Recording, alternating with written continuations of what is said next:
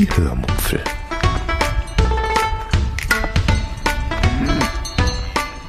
Aus dem Tagebuch einer Allgäuerin.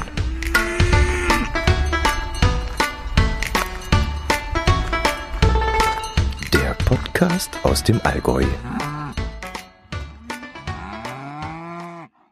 Hallo und herzlich willkommen zur 421. Episode der Hörmupfel mit Erscheinungsdatum am 13. Mai 2022. Heute erzähle ich euch von der Lieferung unseres Gemüsehäuschens. Ja, und vielleicht noch von einer Beobachtung, die ich gemacht habe. Viel Spaß beim Hören. Äh, mein Gemüsehäuschen ist da. Hm, ich weiß gar nicht mehr, ob wir nachhaken mussten oder ob sich der Händler bei uns gemeldet hat. Jedenfalls haben wir irgendwann telefonisch mal einen Liefertermin vereinbart, an dem ich sicher zu Hause sein würde und die Spedition dann kein leeres Haus vorfinden würde. Ich habe dann mein Auto aus der Garage gefahren, damit der Lkw-Fahrer die fünf Pakete gleich direkt von der Lkw-Rampe an einen ja großzügig bemessenen Platz fahren konnte und das nicht irgendwie in unseren Schuppen rein zirkulieren musste. Und das klappte dann auch wunderbar. Der Mann kam, er lud die Palette auf seinen Hubwagen, fuhr damit ein paar Meter über den Garagenvorplatz und die restlichen fünf Meter half ich ihm dann, die teilweise recht schweren Pakete in die Garage zu tragen. Dummerweise stand da mein Auto den ganzen Tag draußen, nämlich auf dem Garagenvorplatz und dann kam der Hagel. Einmal steht mein Auto nicht in der Garage und dann das. Ich stand am Fenster von meinem Homeoffice-Büro und schaute hinaus und mir war zum Heulen zumute. Äh, es war, naja. Aber komischerweise bin ich nicht in Panik verfallen. Ich habe mich dann relativ schnell wieder beruhigt und ich habe dann gemerkt, dass ich mich in den ja, letzten zwei Jahren so dermaßen abgestumpft habe, dass mich dieser Verlust oder dieser Schmerz, dass jetzt mein Auto da zerhagelt wird, ähm, ja, dass mich das gar nicht mehr so gepackt hat. Ja, um gleich mal Entwarnung zu geben, ich konnte dann zwar zwei Tage lang nicht nachsehen, ob ich wirklich einen Hagelschaden habe, aber als ich das dann endlich konnte, stellte sich dann heraus, dass alles glimpflich ausgegangen war diese Milliarden von kleinen Dellen, die ich beim ersten Gucken gesehen hatte, die sahen da so aus wie so, ja, unreine Poren einer Haut. Und die stellten sich dann aber hinterher als, ja, klebriger Staub heraus, der von den Hagelkörnern eben getroffen worden war. Also ihr müsst euch vorstellen, das Auto war nicht ganz sauber und da war Blütenstaub drauf und die Hagelkörner hatten eben so kleine Pünktchen drauf gemacht und auf den ersten Blick hatte das eben ausgesehen, als hätte ich da eine Milliarde Mikrometer kleine Dellen in mein Auto bekommen. Und ähm, als ich dann mal drüber gefahren war und geguckt hatte bei Sonnenschein, da stellte sich dann heraus, dass das gar nicht so schlimm war. Gott sei Dank.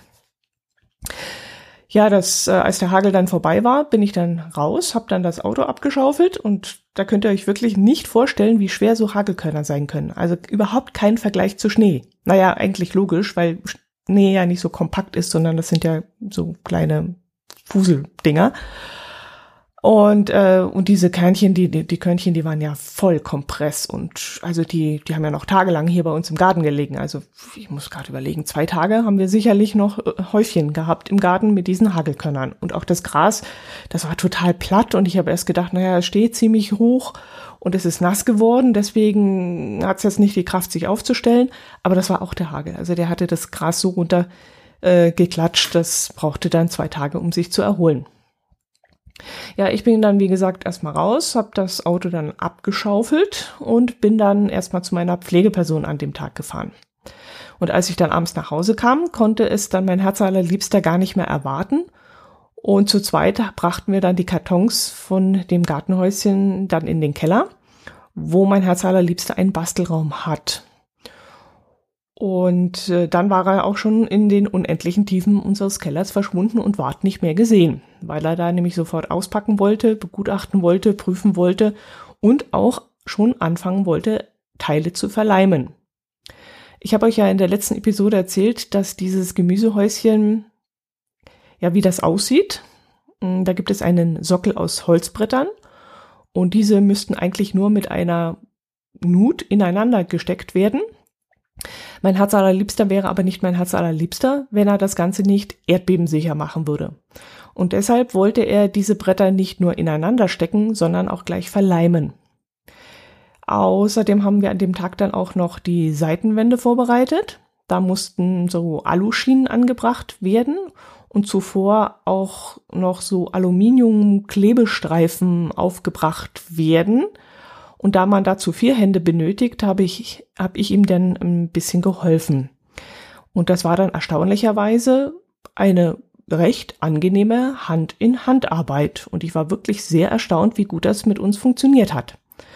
Ich hasse es nämlich. Ich hasse es so dermaßen, wenn ich nur daneben stehe und beim Arbeiten nur zusehe. Aber seltsamerweise weiß mein Herz allerliebster das inzwischen und schickt mich dann zwischendrin auch immer wieder mal eine halbe Stunde weg. Und wenn er mich dann wieder braucht, ruft er mich einfach wieder. Wenn er also irgendwie eine dritte und vierte Hand dann braucht.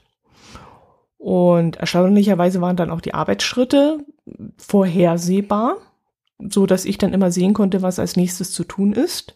Und es mir, und er mir das dann gar nicht sagen musste, sondern ich dann gleich den nächsten Schritt vorausgeahnt habe, und auch schon vorbereitet habe. Ja, das war wirklich ein richtig schönes Gemeinschaftsprojekt wieder. Also so ähnlich wie dem vom Caddy-Ausbau vor zwei Jahren, wo wir ja auch teilweise zusammen gemacht haben. Also vieles hat er ja selber gemacht, aber wenn eben wieder diese dritte oder vierte Hand gebraucht wurde, dann habe ich ihm dabei geholfen und das lief dann auch immer sehr gut. Also ja, bin ich erstaunt, wie gut wir da miteinander harmonieren. Am nächsten Tag war dann eigentlich angedacht, das Punt, nee, nicht Punt, Puntfundament, das Punktfundament zu gießen, äh, von dem ich euch auch in der letzten Episode, glaube ich, erzählt habe. Aber da es draußen zu feucht war und immer wieder mal regnete und auch besagte Stelle, da wo das äh, Häuschen hinkommen soll, mit Hagel und Wasser vollgestanden hat. Wie gesagt, der Hagel, der war noch zwei Tage an bestimmten Stellen zu sehen, da wo es eben die Körner hingespült hatte. Und das war eben genau in dieser Ecke. Und ähm, ja, deswegen hat mein Herz allerliebster an dem Tag ähm, andere Dinge gemacht, zum Beispiel Reifen gewechselt, also von unseren Autos die Winterreifen runter und die Sommerreifen rauf. Und er hat dann noch die Verpackung des Häuschens, die ganze Pappe, äh, die hat er dann noch zum Wertstoffhof gebracht und ja, solche Sachen eben. Äh, in der Pre-Show der Cash-Frequenz ähm, hatten wir auch über dieses Gartenhäuschen kurz gesprochen und da haben doch tatsächlich zwei äh, erzählt, dass sie, beziehungsweise ich glaube bei dem einen war es der Schwiegervater, ebenfalls ein Gartenhäuschen von dem Händler aus Wangen haben, von dem wir auch das Häuschen her haben. Und das eine Häuschen, das muss schon, glaube ich, über 20 Jahre alt sein und es steht immer noch tipp top da. Das ist dann allerdings so eins, wo man reingehen kann, also ein etwas größeres, aber nichtsdestotrotz, es ist von der gleichen Firma und scheint ja wirklich gute Qualität zu haben. Und jetzt hoffe ich natürlich auch, dass wir auch etwas Wertiges gekauft haben. Es war ja auch nicht ganz billig, aber naja, da sollte es mich dann vermutlich schon überleben, denke ich mal. Ähm, habe ich irgendwas Indisches gesehen? Ich glaube, ich habe irgendeinen indischen Schriftzug drauf gesehen. Hm, müsste ich nochmal nachgucken. Stimmt, das wollte ich noch machen. Also Memo an mich, nochmal diese Schriftzeichen vergleichen, wo die herkommen, ob das wirklich indisch war.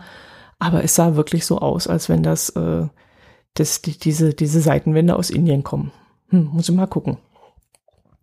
Ja, gibt's noch etwas vom Inhalt des Gartenhäuschens zu erzählen? Nee, ich denke nicht.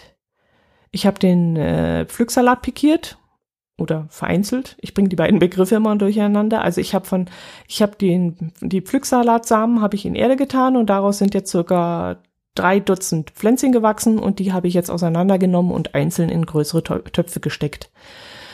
Ähm, eigentlich wollte ich sie dann gleich ins Beet tun, aber da, da das Häuschen noch nicht fertig ist, habe ich sie noch einmal zwischengetopft, bis es dann soweit ist. Mm, ja, drei Dutzend von diesen Pflänzchen ist natürlich zu viel. Ich hatte da eher wahllos ähm, die Samen gegriffen und einfach mal in die Erde gesteckt. Und äh, ja, ich habe dann jetzt neun rausgenommen und ich weiß nicht, wie viele dann später ins Häuschen passen, vielleicht nur noch drei, vier oder so. Und äh, die restlichen, äh, Jungpflänzchen, die habe ich meiner Nachbarin angeboten und die hat sie auch sehr gerne genommen. Die wollte sowieso losfahren und ähm, in der Gärtnerei welche holen und so hat sie dann gleich von mir welche bekommen. Ich mache es dann immer so beim Pflücksalat, ich nehme dann nicht den ganzen Pflücksalat raus und verwerte den, sondern nehme immer die Außenblätter und lasse ihn einfach in der Mitte in die Höhe wachsen und so habe ich dann immer gleichmäßig ähm, Salat. Das hatte ich euch ja auch schon letzte Woche erzählt, dass ich dann ja im Grunde wenn ich da so drei so Pflanzen, vier so Pflanzen habe, kann ich jeden Tag einen Beilagensalat runterzupfen. Die Radieschen, die sind auch erstaunlicherweise sehr schnell gewachsen. Ich hatte in Erinnerung, dass ich damals, als ich das mal ausprobiert hatte, über zwei Wochen gewartet hatte, bis sich endlich ein paar kleine Pflänzchen gezeigt hatten. Aber dieses Mal ging es richtig schnell und es dauerte nur so vier, fünf Tage, würde ich jetzt mal sagen. Und dann habe ich schon kleine Blättchen gesehen. Die werde ich dann auch mm, so schnell wie möglich, sobald das Häuschen steht, auspflanzen und dann werde ich gleich die nächsten, mm, ja, die nächste Charge ansehen, dass mein Herzallerliebster dann immer wieder mal zwischendurch etwas zum Schneiken hat. Also vielleicht so im Abstand von 10 bis 14 Tagen würde ich jetzt mal sagen. Werde ich die jetzt immer nachpflanzen und dann kann er sich da immer welche wegnehmen. Äh, meine Mutter hat behauptet, man muss die Erde immer durchwechseln. Äh, jetzt weiß ich nicht, ob von Jahr zu Jahr, aber sie meinte, dass sie mal zwei Jahre hintereinander Radieschen gepflanzt hätten und da wären sie im ersten Jahr super geworden und im zweiten Jahr nicht mehr. Aber da wir sowieso immer durchmischen und das ja mit der Kartoffelerde genauso machen und mit der Tomatenerde, denke ich mal, sollte das kein Problem sein, dass ich nächstes Jahr wieder ähm, Radieschen im gleichen Gewächshaus pflanze. Die Bougainvillea, die habe ich noch nicht rausgestellt, denn die kalte Sophie, die ist erst am 15. Mai und danach sollten die Temperaturen auf jeden Fall sicher sein, dass dann Geraldine, wie ich sie genannt habe, ähm, unbeschadet den Garten, äh, in den Garten, im Garten leben kann. Ja, ähm, das wäre es eigentlich schon denke ich mal, was ich euch diese Woche erzählen kann. Leider nicht allzu viel passiert. Gegrillt haben wir nicht. Das äh, Wetter war einfach zu uselig, weshalb es dann schon das dritte Wochenende in Folge bei uns hintereinander Spargel zu essen gegeben hat. Der Spargel, der ist erstaunlich günstig. Ich hatte ja wegen der allgemeinen Lage eher gedacht, dass es auch beim Spargel einen riesigen Preisaufschlag geben würde. Das hat's aber jetzt nicht und das wundert mich ein bisschen, aber vielleicht bekommen die Spargelbauern ihr Zeug auch nicht los, könnte ich mir vorstellen. Also die Kunden sind vorsichtig, die wollen kein Geld ausgeben, sie wollen ihr Geld zusammenhalten und dann stehen eben so Luxuslebensmittel wie Spargel nicht unbedingt an oberster Stelle der Speisekarte. Am nächsten Tag äh, nach äh, dem normalen Spargelessen habe ich dann noch von dem aufgefangenen Spargelsud eine Spargelsuppe gemacht, die wir dann mittags gegessen haben. Und am Spätnachmittag gab es dann wieder Kaiserschmarrn, ähm, der bei uns im Dampfbackofen einfach so super, leger, super mega lecker wird. Mm, ja, dass ich den immer wieder mal öfters mache. Und vor allem, also ich mache es dann immer so, wir haben, wir haben Essen ähm, Apfelmus dazu aber nur dazu. Also wir nehmen Apfelmus nicht als Nachspeise oder mal so zwischendurch. Und wenn ich dann so ein großes Glas immer aufmache, dann äh, haben wir halt zweimal hintereinander die Option, Kaiserschmarrn zu machen, damit der Apfelmus alle wird. Also ich schmeiße ja so ungern Lebensmittel weg. Und da plane ich dann schon immer so, dass das äh, aufgeht und ich nichts wegwerfen muss. Ja, für einen Kaiserschmarrn, dazu rühre ich dann immer 250 Gramm Mehl, eine Prise Salz, eine Packung Vanillezucker und normalerweise zwei Esslöffel Zucker zusammen. Mm, Im Rezept stand immer nur eins, aber ich mag es immer ein bisschen süßer, den Teig. Und ja, 500 Milliliter Milch, genau. Und wenn ich das verrührt habe, dann werden vier große Eier vorsichtig untergehoben. Und dabei ist es dann wichtig, dass die Eier nicht komplett zerdeppert werden, sondern mm, so schleimig bleiben. So, so ja, wenn man da durchgeht, dann ja, so schleimig eben. Das ist, glaube der richtige Begriff. Ja, und wer will, der kann dann noch ein paar Rosinen dazugeben. Ist ja auch nicht jedermanns Sache. Und dann kommt das Ganze in äh, unser beschichtetes Backblech und für circa 20 Minuten bei mittlerer Dampfzufuhr bei 200 Grad in unseren Dampfbackofen. Und dann geht dieser Teig wunderbar im Backofen auf. Also das ist herrlich, wie der nach oben ploppt. Das sieht immer ganz toll aus. Ich weiß nicht, ob das Ganze auch ohne Dampf Dampfbackofen funktioniert. Aber vielleicht kann man das ja mit einem Schälchen Wasser, das man äh, mit in den ganz normalen Ofen hineinstellt, vielleicht simulieren, dass man das einfach ja mit diesem Wasserschälchen genauso hinbekommt wie mit dem Dampfbackofen. Das müsst, müsstet ihr mal ausprobieren. Also, wenn ihr das mal macht, sagt mir mal Bescheid, das würde mich interessieren, ob das geht. Ja, nochmal zurück zum Spargel. Ich koche den ganz normal in etwas Wasser, nicht zu viel, äh, weil er mir da seltsamerweise am besten schmeckt. Mm, als wir den Dampfbackofen ganz neu hatten, da hatte ich ihn mal im Dampf gegart, aber da schmeckte er mir irgendwie nicht. Da schmeckte er ja so ein bisschen erdig und das war nicht ganz so meins. Aber jetzt habe ich in der Pre-Show bei der Cash-Frequenz letzten Montag, vorletzten Montag, in der, in der Pott-WG aufgeschnappt, dass jemand Spargel in der Alufolie im Backofen gemacht hat. Und ich weiß jetzt nicht, ob das vielleicht nochmal einen ganz anderen Effekt hat, als nur in einer Schale im Dampfbackofen zu garen. Hm, ich könnte mir schon vorstellen, dass das vielleicht sogar besser ist. Vielleicht mit etwas Butter. Und das könnte dann nochmal einen ganz anderen Geschmack hervorbringen. Das muss ich echt mal ausprobieren. Auf jeden Fall würde es vermutlich schneller gehen. Ja, also ich kann mich dran erinnern, dass ich den Spargel damals irgendwas um die 50, 55 Minuten im Dampfbackofen lassen musste, bis er dann die Konsistenz hatte, die wir mögen. Und wenn man den Spargel in einer Alufolie verpackt, dann müsste die Garzeit vermutlich um einiges verkürzt werden. Also ganz ernsthaft, das muss ich mal ausprobieren. Ja, das ist es jetzt aber wirklich. Hm, ich hatte mir zwar noch Beobachtungen notiert, aber nach reiflicher Überlegung möchte ich das Thema nicht aufgreifen. Es ging da nämlich über die aktuelle Häufung dummer Schauspieler. aber ich dachte mir dann, dass ich das, ja, das ist nicht einfaches Lästern, sondern das wäre boshaftes Lästern und das möchte ich nicht. Also ich schaue ja auch keine Sendungen, in denen Menschen irgendwie bloßgestellt werden. Also dieses Trash-TV, Trash dieses, ja, keine Ahnung, wie die Sendungen alle heißen. Ich, ich gucke sie ja nicht.